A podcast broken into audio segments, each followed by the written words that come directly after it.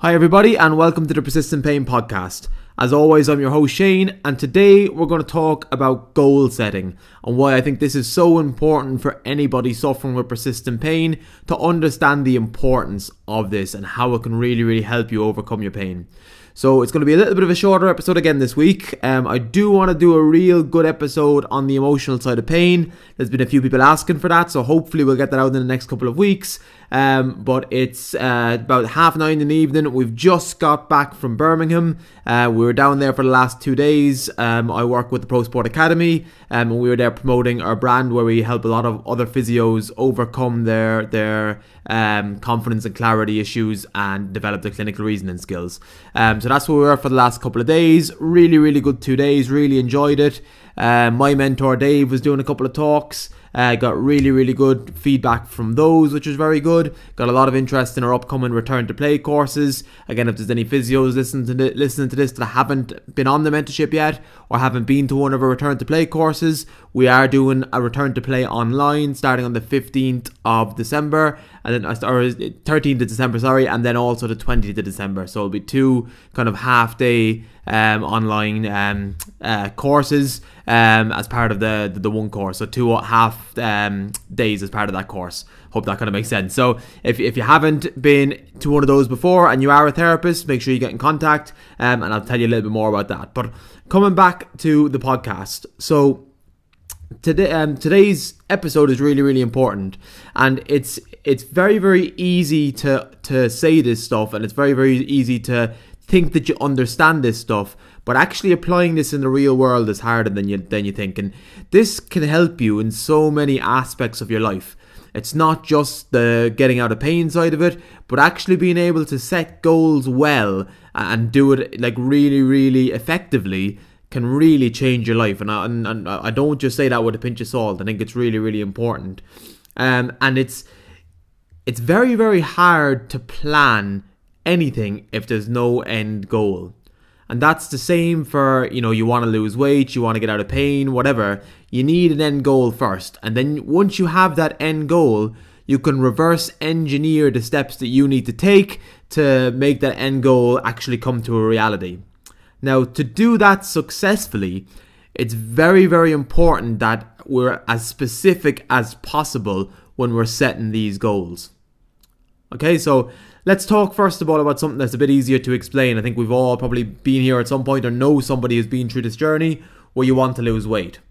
Now, if you just say you want to lose weight, all you need to do is lose one pound, one kilo, whatever, and you've achieved that goal.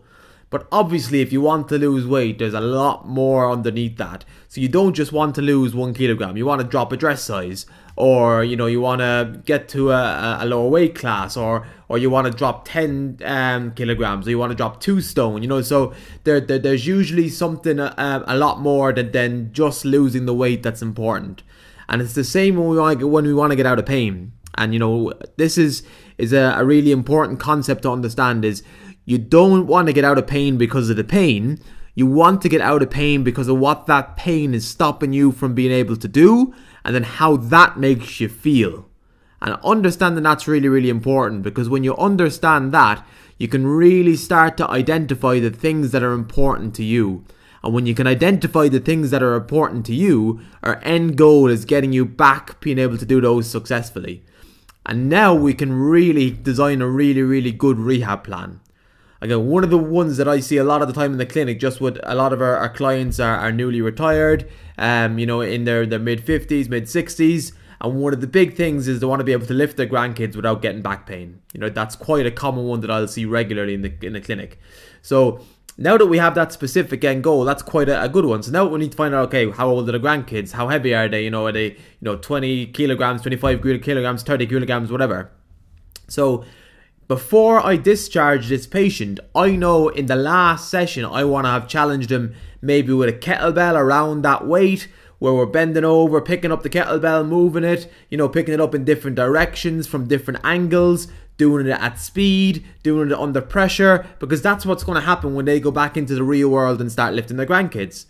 Now, but before I can do that in the last session, I need to be able to just do that without weight. So I need to be I need I need them to be able to bend over, pick something light up, that's not a heavy kettlebell that maybe just, just weighs a kilogram or whatever, and they're able to do that at speed. Before they can do that, they need to be able to do it without any weight at all. Before that, they just need to be able to do the prerequisite movements such as bend forwards, step forwards, lunge, squat, etc. Before they can do that, I need them to have good movement on the bed. I need them to be strong in all directions on the bed, etc. So we can break up that end goal into lots of specific smaller goals. And that's why it's important to be so specific. And there's a, there's a, a, a few people have heard use this. My mentor uses a lot. Dave as well. He, he talks about the, the GPS analogy. Now, the GPS analogy, I think, is a really, really good way to understand goal setting.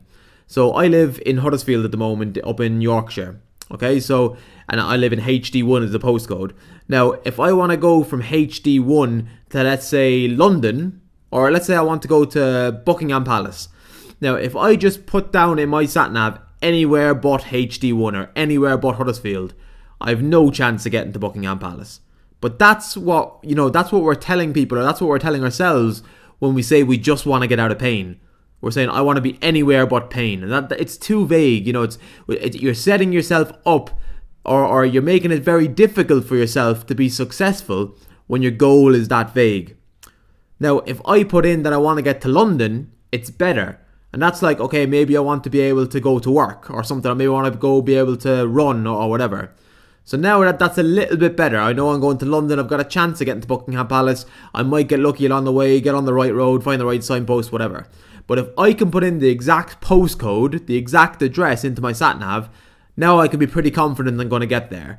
And that's when we're setting a specific end goal. Like I want to be able to lift my grandkid who's three years old, weighs about 30 kilos, whatever. Now I've got a real specific end goal, and if I have that end goal, I'm going to be much more likely to be able to reverse engineer that goal into the successful steps I need to take to actually get there. And once we can do that, what that helps us to do then is consistently see progress. So if we can map all that down, okay, this is the end goal that I want.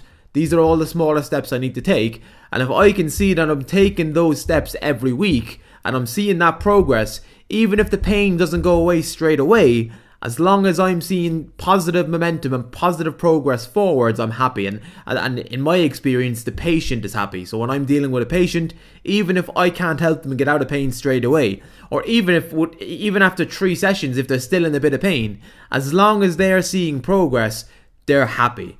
And they they're confident in the plan. They understand the plan. They can see how the plan is relevant to them and what they want to do specifically. And then they're happy to continue with it. And then 99.999 times out of 100 they'll be successful and they get out of pain and that's not to say it's going to be completely smooth sailing it's not going to say it's easy there's going to be peaks and troughs there's going to be flare ups whatever and that's life but we can deal with those and we can get back on track as long as we have a plan.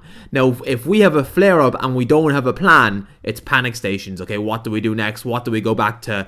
What, what what's the priority here? But when we have a plan, we know where we were last week. We need to get back to last week's um, uh, point as quickly as possible, or baseline as quickly as possible, and then we need to try and progress again. Okay, so I can't stress that enough.